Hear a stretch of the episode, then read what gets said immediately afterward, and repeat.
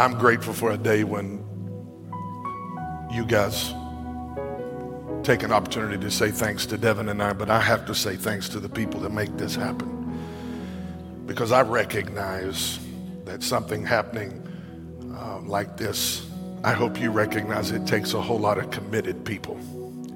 And we have a team that, even in the middle of a global pandemic, have just worked tirelessly to keep this house and the ministry of this house moving forward and functioning at a high level of efficiency. And while I'm grateful for the time that you said thank you to Devin and I today, and we're humbled by that, I want to say thank you to every single person in this altar and those that are not in this altar that are a part of this team working in different locations in this church. And I want this body to help me thank God for the people that God has sent to this house. Come on. I love it, every one of you. Come on, let's really say thank you.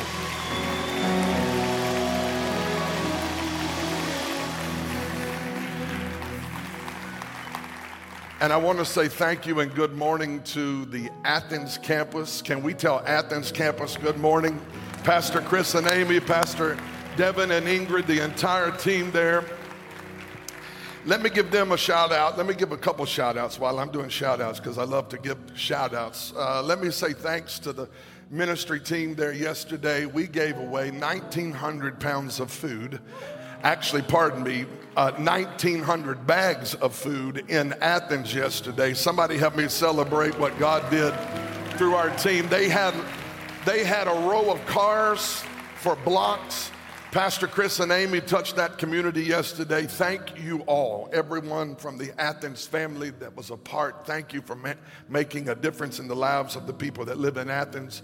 I also want to thank God for the people who came to the memorial for the unborn. If you don't know it, you need to know that Chattanooga, Tennessee is one of the very few places, in fact, it was for a long time the first and the only place in America where a memorial was built to the unborn.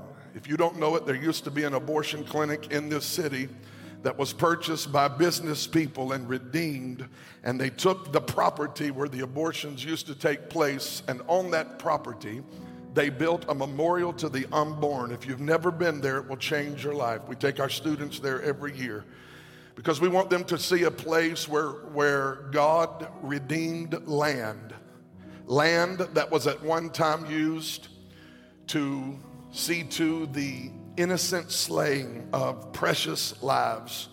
Um, the slaying of precious lives. And now on that property, you can go and read the messages that mothers and fathers have come back years later and wrote to their child that is now in the presence of God.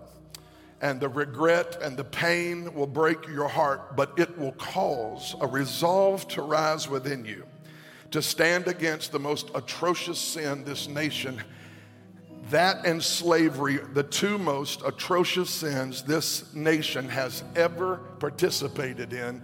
And I am thankful I'm living in a city that not only says we're not going to witness and participate and let the spirit of racism destroy our city, but we're also not going to witness and participate and let the spirit of abortion slay the lives of our innocent sons and daughters. Somebody said, There he goes being political. No, there you go being political. I'm in the Bible, and I want you to know that life is precious from the womb to the tomb, and this house is going to fight for justice in the womb and in the streets because we believe the kingdom of God is a kingdom of life. Somebody say amen in this place. And yesterday, so uh, sorry, I'm giving a shout out. yesterday, um, a group of our people went and did uh, just an incredible thing. They devoted most of their morning and part of their afternoon to the uh, sprucing up and the, the facelift of the, um, uh, the grounds of that building. And we did it because we, we have it in our heart for it to be a beautiful place. And I just wanted to thank all of you. Can you help me thank a large team that came? It was incredible. And I'm grateful for your time. And um, I want to get right into the word this morning. Um, John chapter 14, verse, pardon me, Romans chapter 14, verse 17. I have no clue where John came from. It's a great book. It's just not where I'm preaching today. John 14, uh, 17, and 1 Samuel chapter 18. Now, I don't know what you came for today, but I came because I'm burning up with this word and I'm going to preach it today. So if you're in a hurry, I'm just informing you I'm not. It's been two weeks since I preached to people, and I'm going to preach today. And uh, if you have to leave because you have a lunch date, that's quite all right. You can quit, catch the rerun, but we're going to, I believe God came to do something in lives today. And I don't know about you, but I'm living in a time I don't just need a, a nugget, I need a word from the Lord. Anybody in this place hungry for the word of the Lord in your life? And I'm thankful that God has been good to our church. I'm thankful for those. I, I, this past week, and I'll get into this a bit in my message, it's been a unique week. It started off kind of rough, and uh, but I got good news. One of my mentors, who was really responsible for seeing to uh, uh, just raising me in the call of God, was put in the hospital this past week with COVID, but he's coming home tomorrow and he's doing good. And I give God praise for that. Amen. How many know that Jesus' name is above every sickness and disease? And today I just want to tell you the church is not running in a cave and hiding. The church is on the move, and the kingdom of God is an advancing kingdom. Can you say amen? Let's start in 1 Samuel chapter 18, and I'm going to begin a series today called Let There Be Joy because I believe it's time for some joy among the people of God. And I want to preach this message for the next few weeks, this series of messages for the next few weeks on joy. And today I want to start this series with a message called The Kingdom of Joy. The Kingdom of Joy. I want you to look at 1 Samuel chapter 18, verse number 5, and when you got it, say word. And I want you to look at your neighbor before we get into this and tell your neighbor, say, neighbor, come on and just talk to him. I know some of us don't like talking to people, but look at your neighbor and say, neighbor, I won't touch you at all. But you look 12 pounds lighter today than you did last time I saw you. Come on, compliment them, tell them something nice. They're looking better today than they have in a long time. It's so good to get out of the house and get some vitamin D in the sun. Amen. First King, First Samuel, pardon me, First Samuel chapter 18, verse 5 reads like this. So David went out wherever Saul sent him, and he behaved wisely. And Saul set him over the men of war, and he was accepted, listen, in the sight of all the people and in the sight of Saul's servants. Now it happened as they were coming home when David was returning from the slaughter of the Philistine, which we know is Goliath, that the women had come out of all the cities of Israel singing and dancing to meet King Saul with tambourines and with, somebody say, joy. They came out with tambourines and with joy and with musical instruments. So the women sang as they danced, and they said, Saul, has killed his thousands, but David has slain his tens of thousands. They came, when David came back home from defeating Goliath, they came into the cities of Jerusalem from every place in Israel. And they sang and they beat tambourines, and the people of God had joy. I want you to flip over to Romans chapter 14 verse number 17, and most of you know this text, it simply says this For the kingdom of God is not meat and drink, but righteousness, peace, and joy in the Holy Ghost. Can you say that scripture with me? The kingdom of God is not in drinking and eating, but in righteousness, peace, and joy in the Holy Ghost. I'm going to say it one more time because I sense heaviness getting ready to leave this building today. The kingdom of God is not what you eat and what you drink, but it's righteousness, peace, and joy in the it's not just the kingdom of joy, the kingdom is joy. This is the kingdom of joy. How many thank God for joy in this room today that comes from knowing Jesus? Somebody give him one more good praise. Father, help us today to preach the word. Help us to be able to hear it. And I pray today we would be transformed by it. All of the time and preparation is in vain if the Spirit of God doesn't come and help me preach. So today, stand up in my heart, God, and may the anointing that you have poured out, may it quicken us. May we, we be seated together in heavenly places. May dead souls come to life. May weary pilgrims find strength in the presence of God today. And I thank you that there's joy in this journey. And for the next few weeks, I pray that a manifestation of joy would break out all over the church. Let a spirit of heaviness be chased out of lives, and let the joy of the Lord come and be our strength. In Jesus' name, and everyone said, Amen, amen. You can be seated in the presence of the Lord. As I thought about the idea of joy, the concept of joy, and how I would introduce this message today, I did not have to travel far back in my mind. In fact, I went back just this week to uh, what was initially a pretty rough week for me. I, I woke up at the beginning of the week knowing that this is the week I had dreaded for about 18 years, just to be quite honest with you. You say, You've dreaded this week for 18 years. Yes, it is the week that my son, my oldest son, Jeremiah, would move to Lee University. And so we did that on Wednesday. And Tuesday night, like I do every night of his life for the past 18 years, I walked into his bedroom. His mother was sitting on his bed, and I knelt down beside his bed like I do every night, getting ready to pray. And my face is red and my eyes are puffy. I've done a decent job of cleaning up myself before I walked into his room. And his mother looked at me and said, Are you crying? And I just, I just lost it again. And I commenced to sitting on the side of his bed. And it wasn't one of those Hallmark cries that you can take care of with a little corner of a, of a Kleenex. It was one of those nasty cries. those ugly, sobbing, fall apart. And Jeremiah has never in 18 years of existence seen me in that place. I'm uncontrollable. I'm, I can not get a sentence out. I'm sobbing. I can't breathe. My face is puffy. And I commenced to praying for him. And Devin is just looking at me like I'm losing my mind.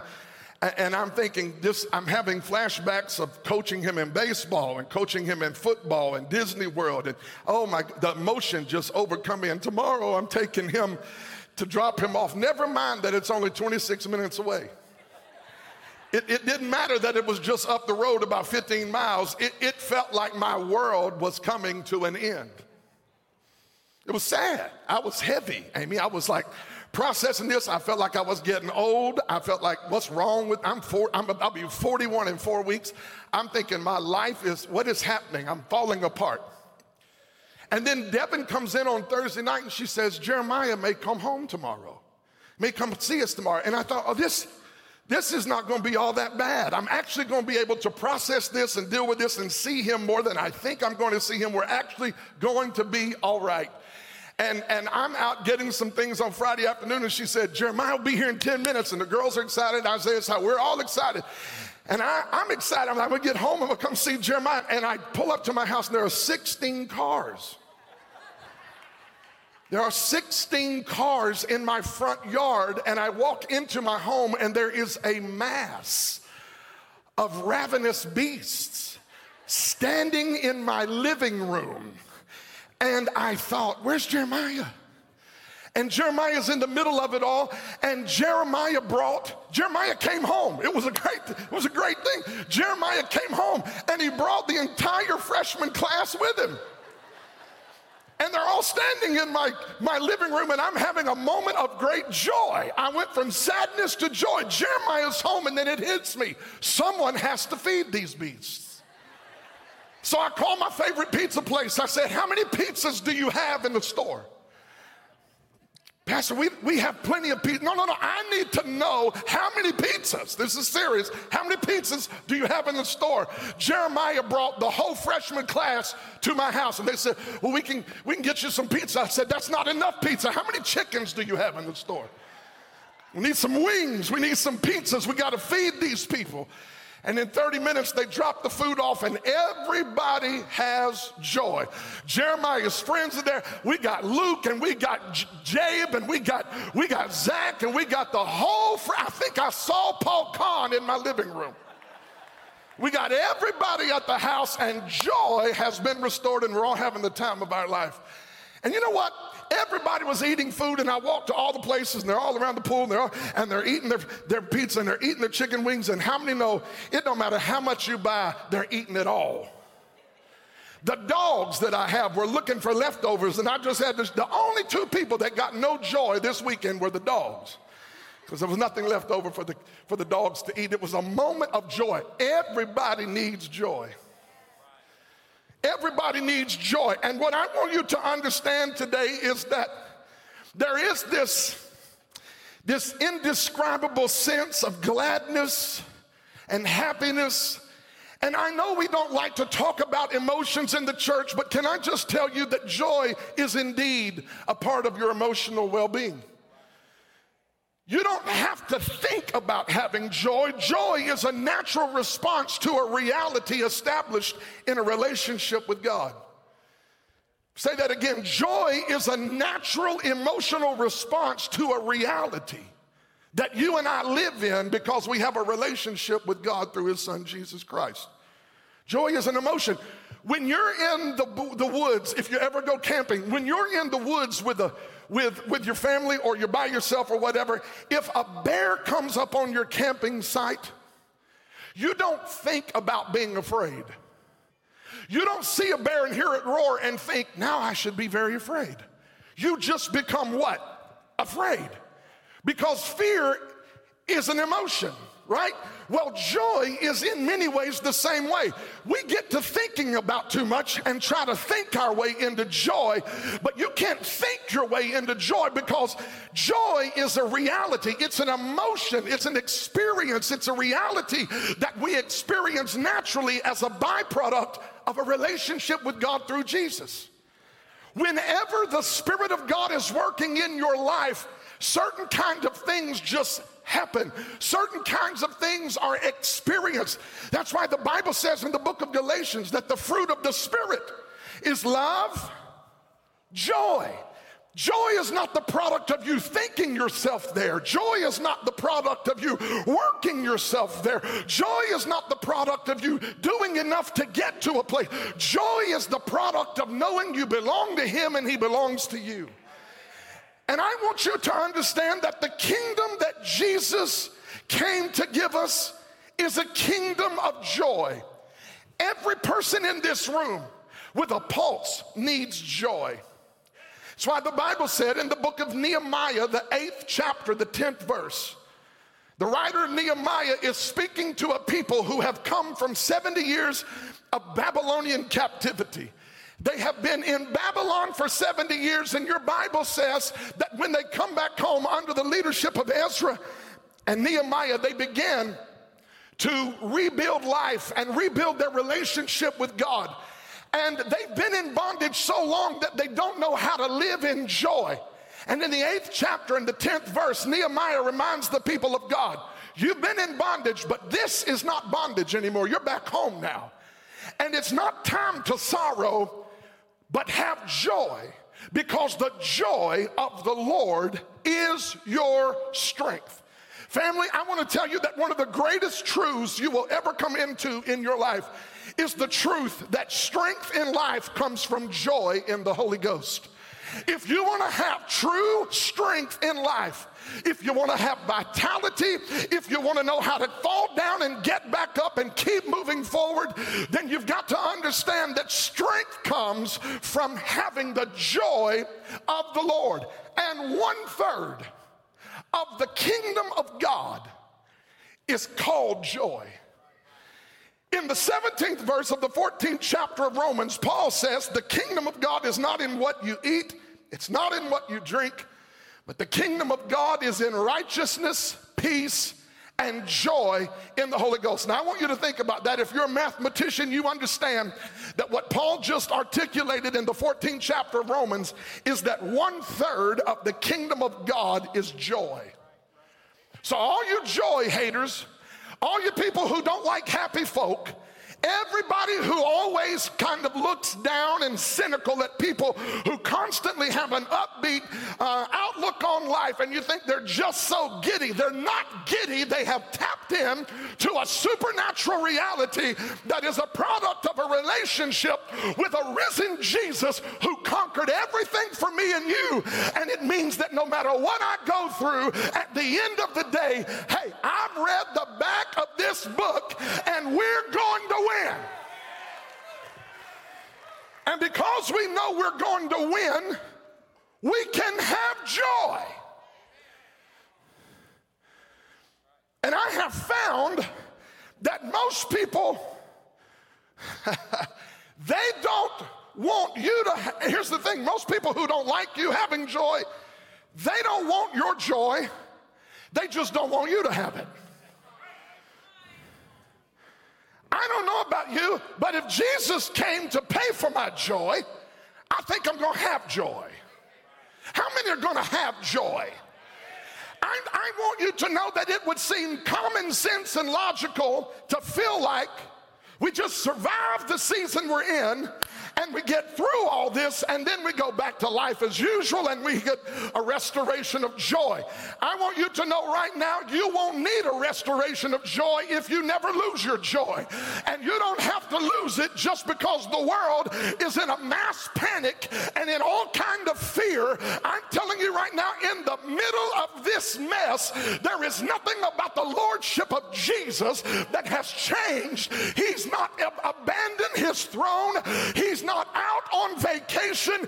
He is still El Shaddai. He still has all power. He's still the God of all might.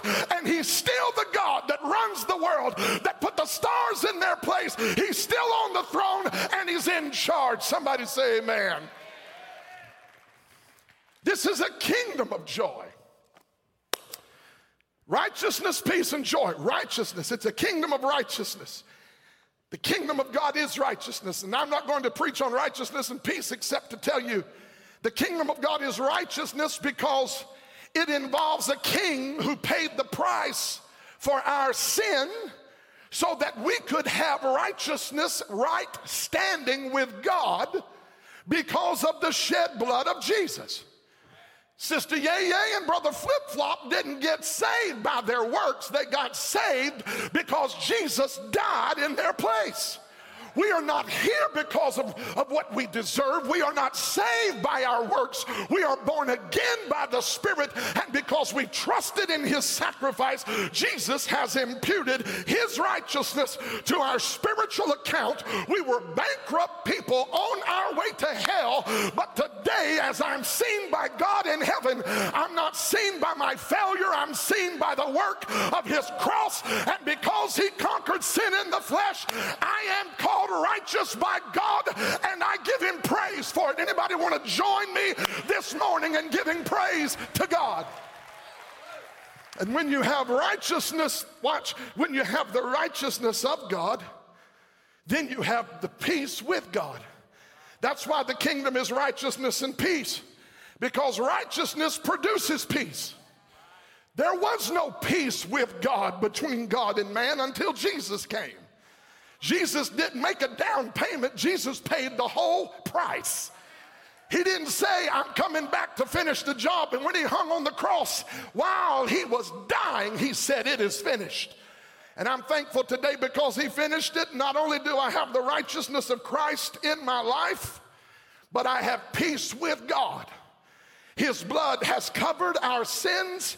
And as far as the east is from the west, that's why Paul, man, I feel like preaching right here. That's why Paul would say, Who is he that condemns you? It is Christ who died, yea, rather, that is risen. No one can bring a charge against the elect of God. Oh, let me walk around here and preach for a minute. Nobody can walk into your past and pull something out of your closet that makes God change his mind about you.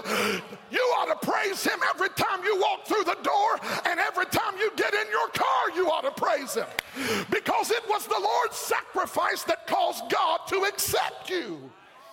And now you have peace with God and you're free. This is the kingdom of God righteousness, peace. And then there is this thing, this emotional, this reality of gladness that comes from a relationship with Jesus Christ. It's this sense of satisfaction and fulfillment. It's this thing that makes us smile. I always say it like this. I've said it for 30 years. Well, not that long, I'm only 40, but 20 years. If you're happy, notify your face.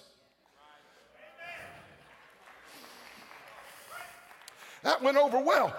So I'll say it again. If you're happy, notify your face.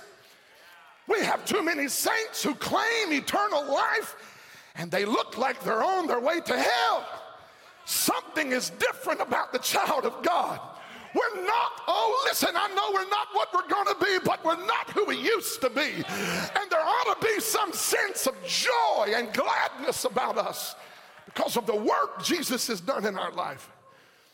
This is a kingdom of joy. A third of the kingdom of God is joy, another third is peace. Tell me a day in your lifetime when peace and joy were under greater attack than right now. It is precisely the reason why several weeks ago I went on a media cleanse.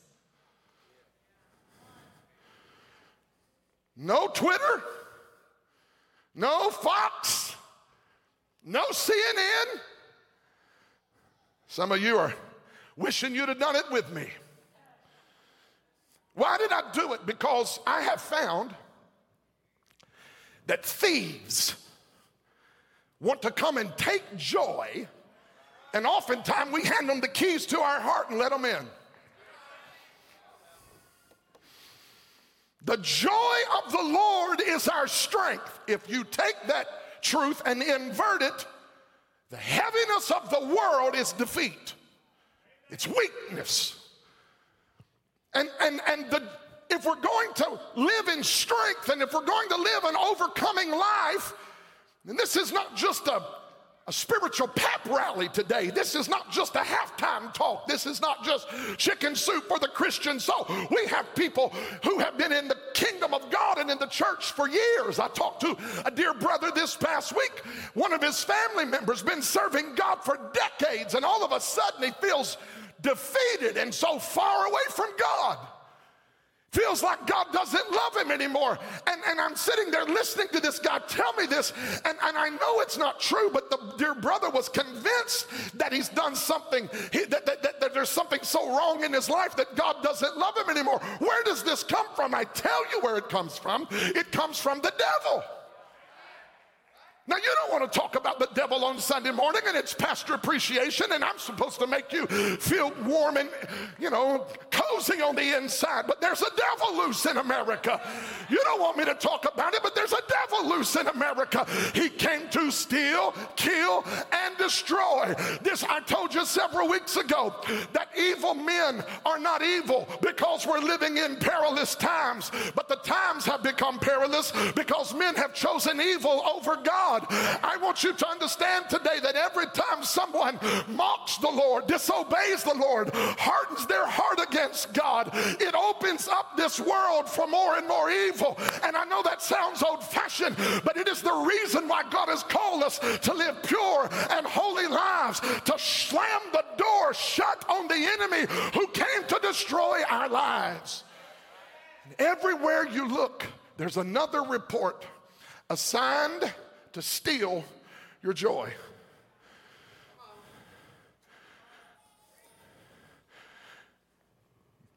Every time you turn around, and just to be honest with you, we're all reading the reports on coronavirus. We want to hear that cases and deaths and hospitalizations are dropping. But they know that. So instead of telling us it's getting better, they're saying things like, don't get too excited, don't be optimistic, but we think we're flattening the curve. Why? Because no one wants us to have joy.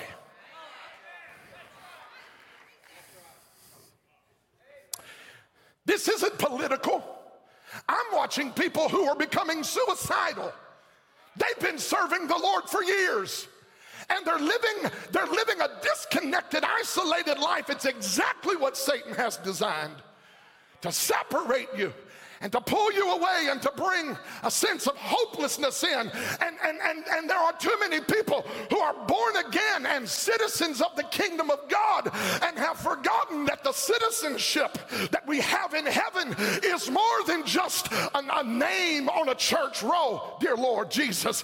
This is about eternal life, not just in the there and the by and by, but in the nasty now. I have joy right now. I don't have to wait till my feet touch gold golden streets. I'm living in the middle of the kingdom of God. My sins are forgiven. My enemies are under his feet. My mind has been renewed. My family is blessed. My God, we are the people of the Lord. And the citizens of the kingdom of God, listen to me, we have access to a promise called joy. And when I think about the kingdom of joy, it is seen I, I, I often like to find it in the Old and the New Testament because if you see it in the Old and the New, you recognize that it really is the intention of God from the beginning. And this is one of those places, one of those things that we see the heart of God from Old to New Testament. It really is the heart of the Father to bring you and I into a kingdom of joy. It's interesting to me that the word joy, the first time the word joy is used, I read it to you this morning. First time the word joy is used in your Bible is in 1 Samuel chapter 18. You might find that hard to believe. Now, I will be the first to tell you that if you're a Hebrew scholar, you know that the same word used for joy in 1 King, uh, or 1 Samuel chapter 18 is also used three other times in the Old Testament before 1 Samuel 18. But the word joy itself and the description of that feeling I'm talking about is first used in 1 Samuel chapter 18. It's the first time in the whole Bible that joy is used. 1 Samuel 18, verse number 6. And it says, when David came home, David came home, now understand, David had, and we'll talk about this in just a minute, David had just won a great victory.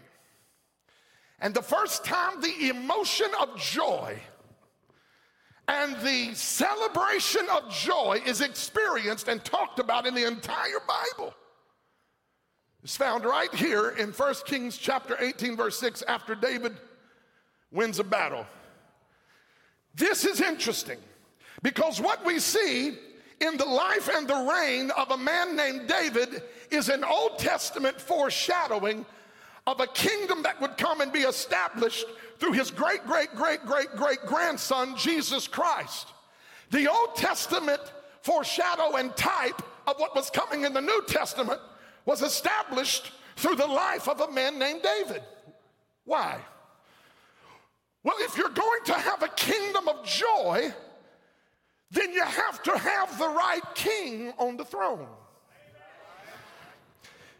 Now, when David comes on the scene, sorry, you will remember that Saul is the king at this time. Saul was king, but the problem is he wasn't God's king. Saul is the product of people choosing a king. It's all found in 1 Samuel chapter 16 when the Bible says that the people of God came to Samuel. Samuel had two sons, and neither of them operated in the integrity or the honesty that Samuel himself operated in, and they began to take bribes and they began to act unjustly and they began to mistreat the people of God. And when the people of God experienced leaders who didn't have a pure heart, man, there's a message in that. But when, when the people of God experienced leaders with an impure heart, they came to Samuel and they said, We want a king like the rest of the nations of the earth. The problem is this the problem is not that they wanted a king, the problem is they wanted a king more than they wanted God. And you must be careful in life that you don't crave a leader before you crave God. Because if you crave leadership more than you crave God, you'll get a leader that don't love God. And there's a lot of people living life right now because they have want, they wanted to seek man and they got a man that didn't know God. I got news for you. If you seek God, he'll give you a man or a woman, somebody who can help lead your life with a pure heart. Say amen, somebody. They wanted a man. They didn't want God. And he told, God told Samuel, they haven't rejected you, they've rejected me. And because they rejected God, God gave them a man who didn't know God.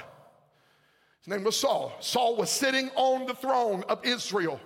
The problem is that when you have a king that doesn't have the heart of God, you may have a kingdom, but it's not a kingdom of joy. And if you trace the whole life and the whole reign of King Saul, you will see that the life and reign of King Saul produced a nation that did not know joy.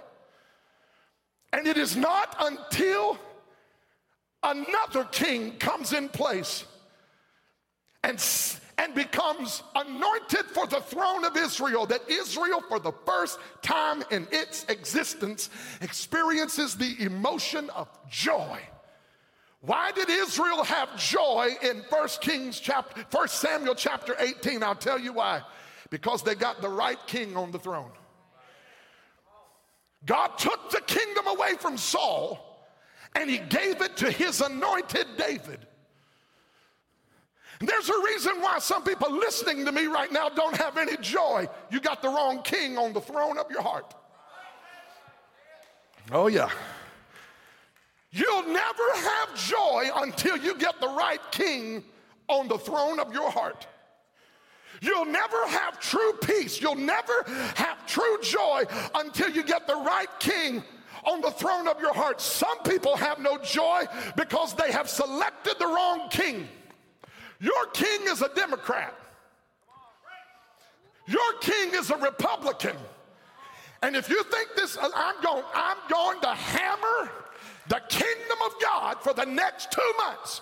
Because as we race to November 3rd, the most divided place in America is the church on Sunday morning because somebody's going to stand up and call him the king, and somebody's going to stand up and call him the king, and your joy fluctuates every four years because you have forgotten that your king is not in Washington and your king is not in Orlando and your king is not in Montreal. My king was not selected king. He was not elected king. He was not voted king. He was born a king. King of the Jew, king of the Gentile. I just want to say his name so that every demon spirit is reminded that at the name of Jesus, every knee shall bow, every tongue shall confess. I wish somebody would praise the King. Oh, I feel him in this room right now. The King is the King of glory, the King of the Jew, the King of the Gentile. He's the King of heaven, He's the King of earth. And if the church doesn't quit preaching this garbage about men being the king, oh, yeah, are you going to vote? Yes, I'm going to vote. And you should too. And you should read the Bible and pray before you vote. But at the end of the day, those jokers will one day be put into a tomb and we won't remember them throughout history. But there is one that they tried to bury. They tried to kill him. They tried to take his life.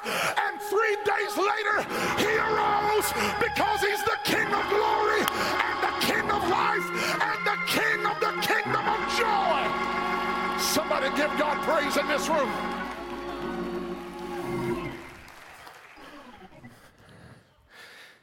We got to get the right king on the throne. Way too much fluctuation in joy in the kingdom of God. It reveals you forgot who the king is. At the end of the day, there's only one. There's only one who settled the score, who overcame the enemy. He conquered. There, there is a reason why Israel has joy in 1 Samuel chapter 18. It's because they got the right king on the throne. It's a picture of the kingdom of God when they put the king Jesus right in the place he's supposed to be on the throne of their hearts. When that happens, when you get the right king on the throne, you begin to experience the kingdom as a kingdom of joy.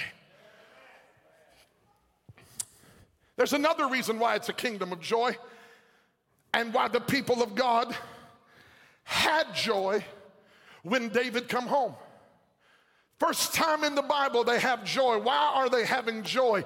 They're not only having joy because the king is on the throne, the right king is on the throne, but they have joy because he's carrying the head of Goliath. I want to tell you right now joy comes as a product of victory over enemies. There is a context. There's not only a king of joy, there's a context of joy. Joy isn't realized in the deepest degree that it can be until you get into the middle of a conflict that it doesn't look like you're going to come out of. Some people don't have much joy because they've not been uh, delivered and experienced gratifying victory. But David has something in his hand as he walks off the battlefield. It is the head of a giant. Now, I know this is graphic, and some people want me to present the PG version, but listen, here's the bottom line. I'm thankful that, that, this, that this story in the Bible doesn't cut out this particular part, and you're to see why in just a few moments. David has the head of the enemy.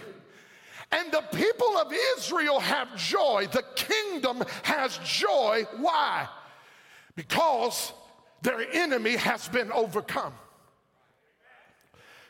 How many in this room have ever experienced the thrill of victory? How many have ever been in a situation where a doctor told you it was inoperable, where the bank told you you couldn't afford it, where, where, a lawyer told you you didn't have a case. Come on. Where, where, it, where the boss told you you didn't have a job and it looked like life was piling up on top of you. You think for a moment that when that happens, this is certainly not a cause for joy. But that's not what your Bible teaches. Joy has a context. If you're going to experience great joy, it will always come when surrounded by great trial. Y'all don't want this one, do you? James chapter 1, verse 2. I think I'll read the Bible to you on a Sunday like this. My brothers and sisters, count it all joy when you fall into various trials knowing that the testing of your faith produces patience. And let patience have its perfect work, that you may be perfect and complete, lacking nothing. There is something about the trial of life that actually produces and invokes in you the response of joy. That doesn't even make sense. It sounds like an oxymoron. It sounds antithetical. It doesn't even fit together. How can you be going through a trial in the context of a trial and at the same time count it all joy? Who wrote that scripture?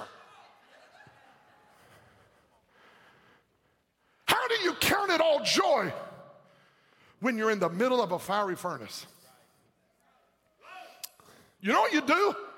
You know how you count it all joy? When you're in the middle of a fiery furnace, you make room for the fourth man. If I'm going to go through this fire, if I'm going to go through this trial, then pardon me while I scoot over and let the fourth man, God, I feel like preaching. Let the fourth, just, just high five somebody in the air and tell your neighbor, make room for the fourth man. You've been waiting on joy to come when there is no trial, but joy's getting ready to come because there's a trial. And you're, hey, and you're getting ready to see joy in the context of adversity.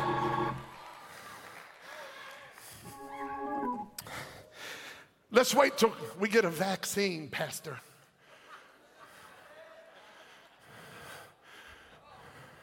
Why? So they can tell us how it doesn't work? I think I'll take joy right now. I think in the middle of hell breaking, I'm gonna walk around here for a minute. I think I'm gonna have some joy right now. I'm not waiting on a vaccine, I'm not waiting on a cure. I found the cure. His name is Jesus. And I'm telling you right now, if you find yourself in the middle of a fire, make room because God is about to give you joy for your trial.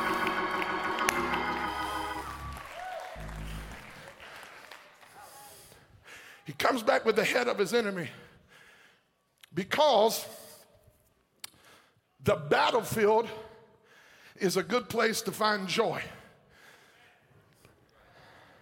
Wouldn't it have been amazing if Goliath just looked at David and said, You know what? You're going to whoop me. So let me just turn in my sword and let's call it a day. Doesn't ha- it's not how it works. You actually have to release the rock. You, you, you actually got to release the rock. God actually, God is actually waiting on you to understand that it's not just to magically disappear. I feel God standing up in me right now. I feel like the church is afraid and paralyzed, and we've lost our praise and we've lost our joy. And I'm prophesying right now, I'm not even preaching right now. Some people have lost their hunger and they've allowed this pandemic to rob them of their fire. But I come to tell you the devil is a liar. In the middle of this battlefield, I'm finding joy. It don't have end before I get happy. I've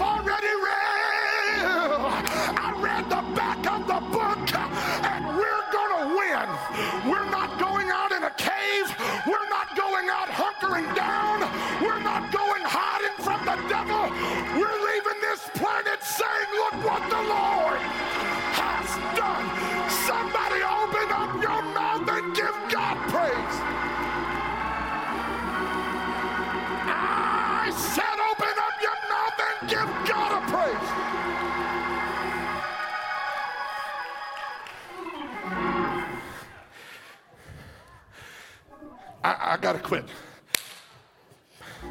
But I, I'm nervous.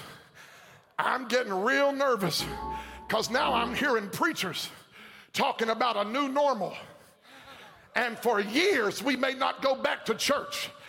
Zoom in on my face. Right? Give me that camera and come on in here. I want to make a statement to somebody watching me right now.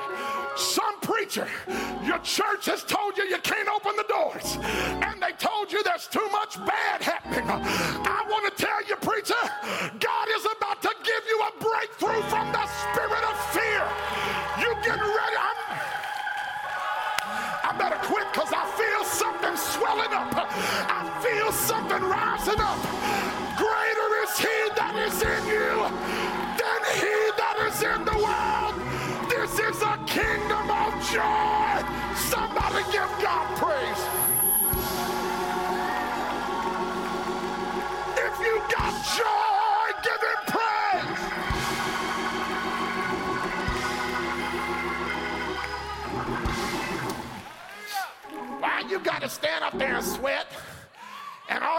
Hollering because we're asleep in the kingdom. Too many people are on vacation. We've disconnected from the source. Somebody got to jump back in the fight today. Somebody got to pick up your sling today. This is a kingdom of of joy.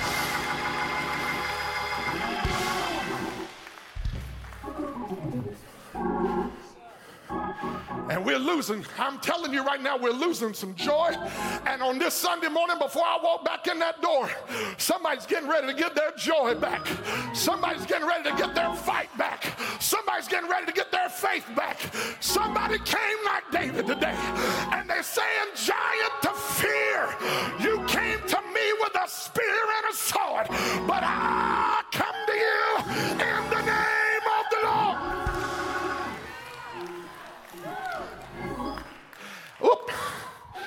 I just got a flashback of when I was 11 years old. And they, see, when I was growing up, we went to church as a hobby. All these kids today, they, they play Xbox and PlayStation. We didn't even have an Atari. So when I was growing up, my recreation was camp meeting. Y'all can't handle this church. I'm talking about the kind where you go and they got sawdust on the ground. Hot enough for everybody to pass out. Big mosquitoes big enough to carry you off. And I remember, oh Lord, I feel like preaching right here. I remember on one hot summer night, Sister Dot showed up in a silhouette Oldsmobile van, and five prayer mamas pulled up to my house. I was 11 years old, and they said, Kevin, we wanted to come by and take you to camp meeting. I said, Mama, can I go to camp meeting with Mama Dot? She said, Yes, you can. I got in the van and they took me to camp meeting. The camp meeting tent was packed. All the preachers were there, all of the saints were there, and they said, There's a 10 year old boy in this building somewhere. Where are you at, Brother Kevin? And I walked up to the pulpit, and they said, We heard you sing a song. I said, I only know one song to sing. And they put that microphone in my hand. And I was 10 years old. And I opened up my mouth and said, I've got a feeling everything is to be all right. I feel the Lord on me right here. Slap your neighbor and say, Neighbor, I've got a feeling everything's to be all right. Somebody give him praise in this room right now.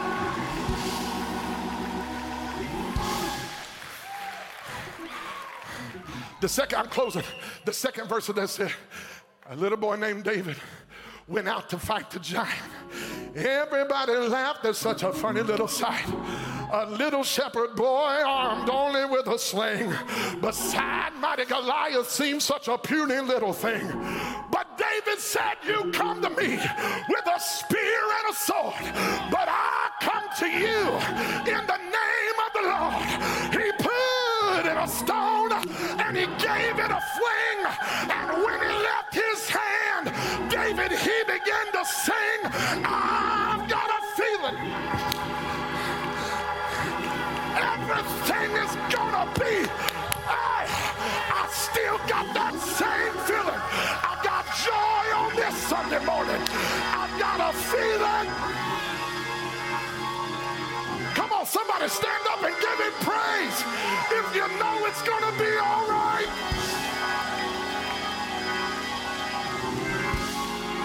Said, somebody give him praise. If you know it's going to be all right.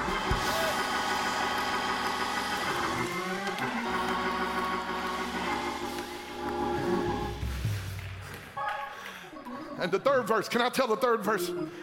And now for the greatest story of them all. Jesus was dying, and hell had a ball. All the demons were rejoicing. They thought they'd won the war, but soon they would not be laughing anymore. For on the first Easter morning, when the sun woke up the earth, the caverns of the deep opened up to give birth to a resurrected Savior with healing in his wings. And now all God's children rise and sing. I've got a feeling.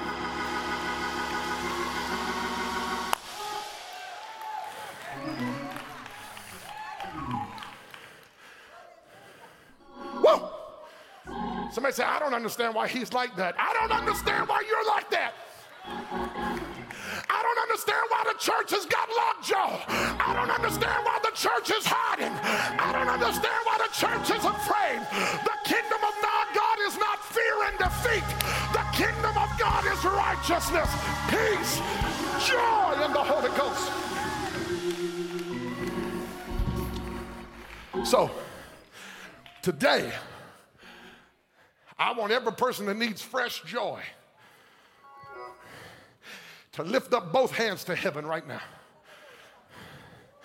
and to begin to thank God that the kingdom that Jesus gave us is not a kingdom of defeat and fear, it's a kingdom of righteousness, peace, and joy. Listen, y'all. Are you saying, Pastor, with all this, that the virus ain't real? I'm not saying the virus, we know the virus is real. But the fear attached to this virus is blown way out of proportion.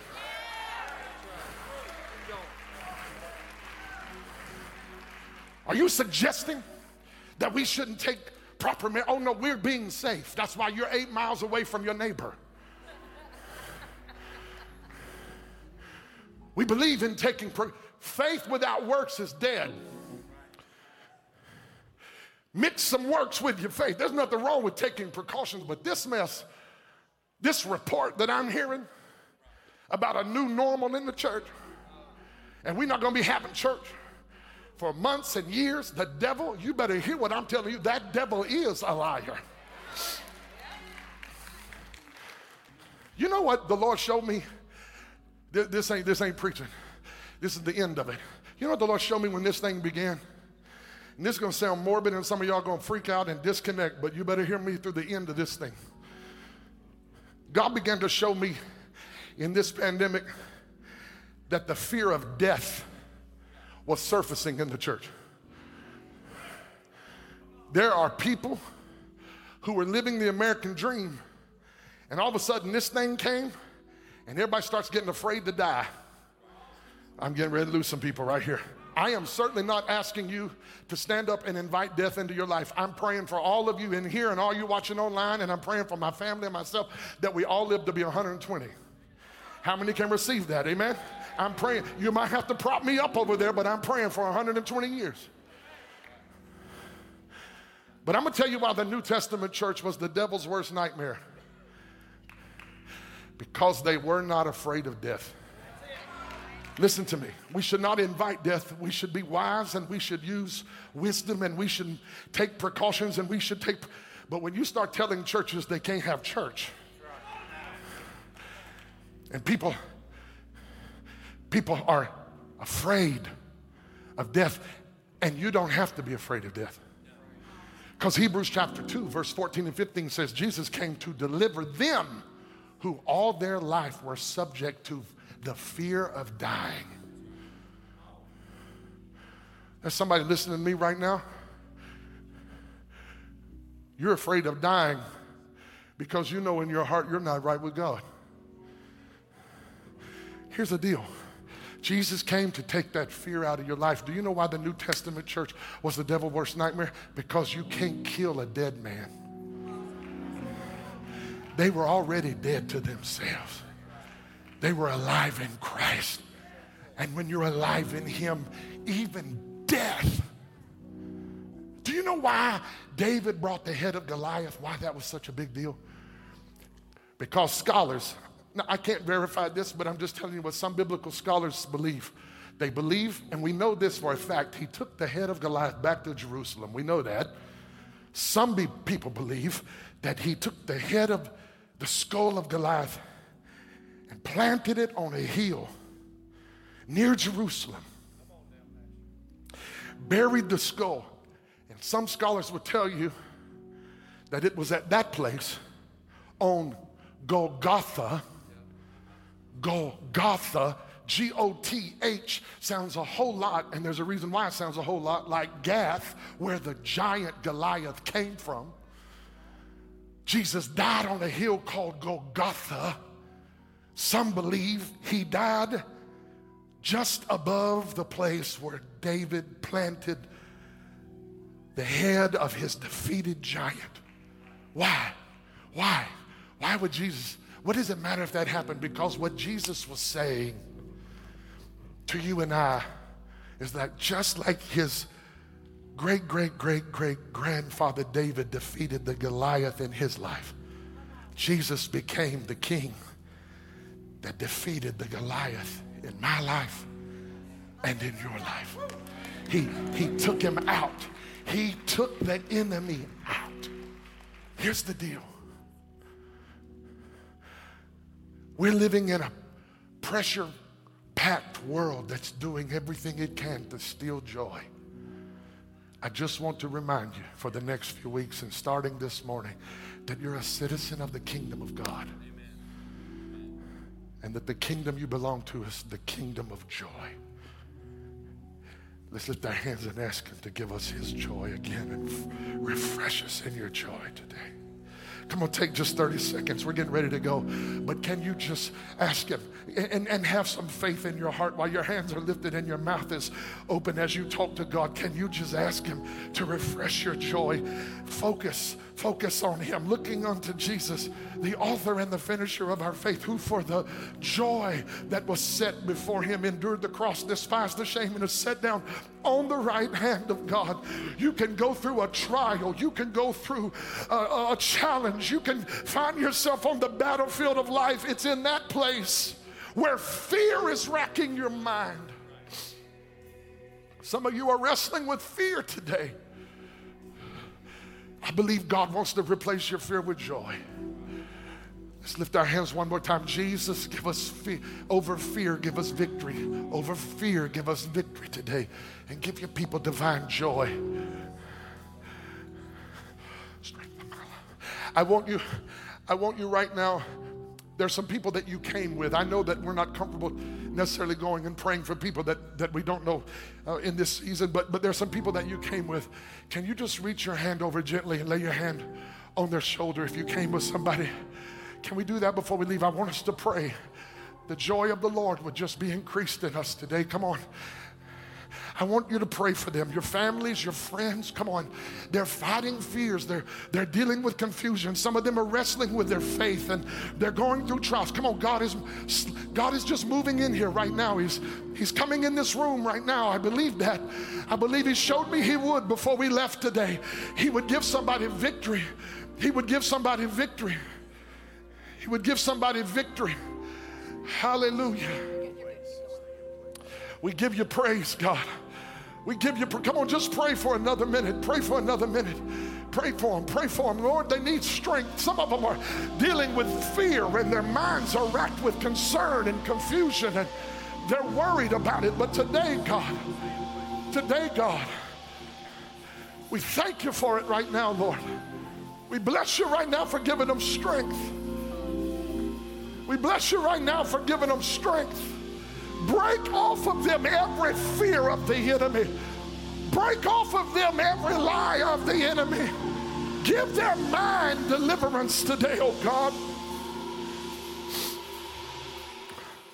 Every day I look to you to be the strength of my life.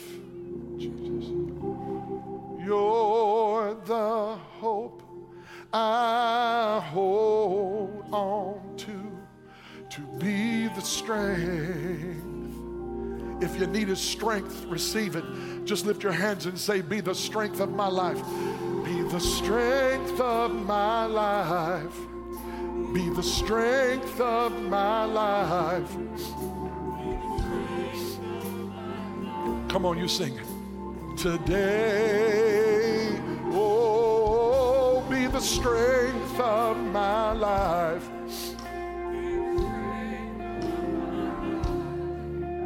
Be the strength of my life. Just one more time before we leave. Everybody sing every day. Come on. Every day I look to you to be the strength of my life. Somebody tell God, you're the hope. Come on. You're the hope I hold on to, Lord. Be the strength of my life. Come on, lift your hands and receive his strength today.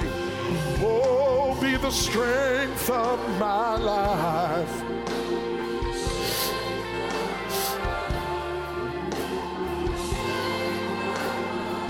Today, come on, tell God, be the strength, be the strength of my life.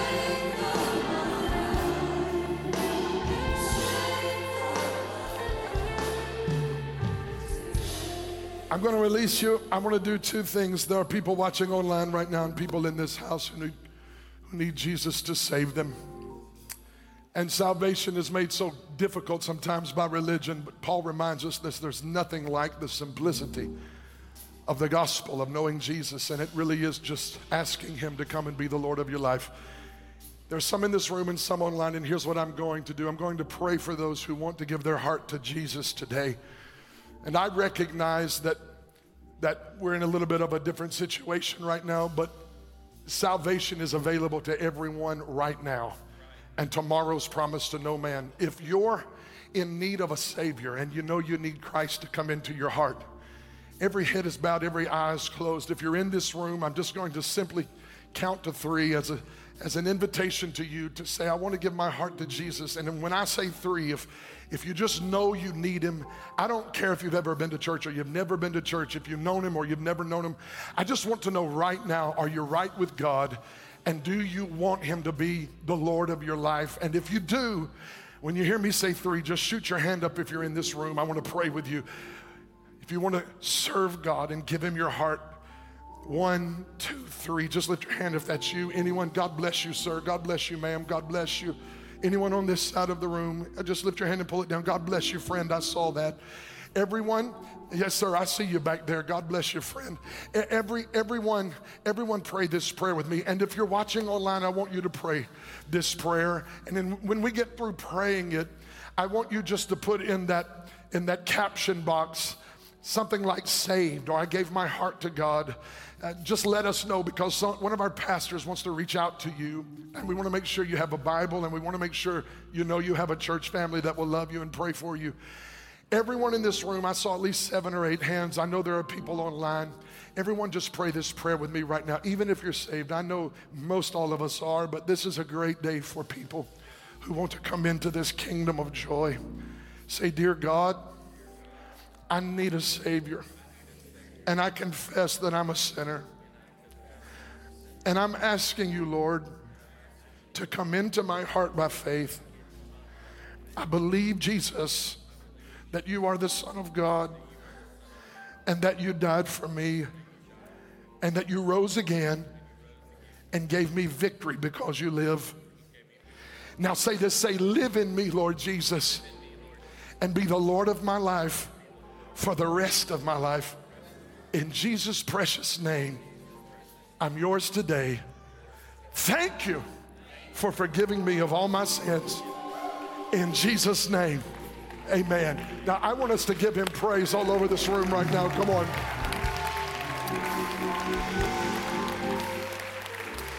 For those of you, listen very carefully. For those of you, we're getting ready to dismiss, and we do that orderly here. We do it as orderly as we can.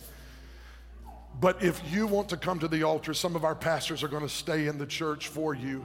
And we're going to minister to those of you who just gave your heart to Jesus or those who need prayer for anything. And when your row goes out, instead of going out, if you'll just take a right and come to the altar, we have places marked. If you want to stand there, someone's going to come and greet you. We want to let you know we, we don't have to lay hands on you, but we're willing to pray. If you need prayer and are willing to receive prayer, we're willing to give it. And we'll do that very cautiously, but we'll do it in faith because we believe people come to the house of God with needs. And this is a place where God can meet needs. If you believe that, say amen. So I'm going to release the front row first, and as you turn left, those who need prayer can come to the altar and just turn right. Listen, remember, no Wednesday night service this Wednesday, but next Sunday we'll be back here. How many are thankful to be back together again? I love you. Go in the peace of God. Devin and I and our family love each of you. Have a blessed week. If you need prayer, you can feel free to come as you are released.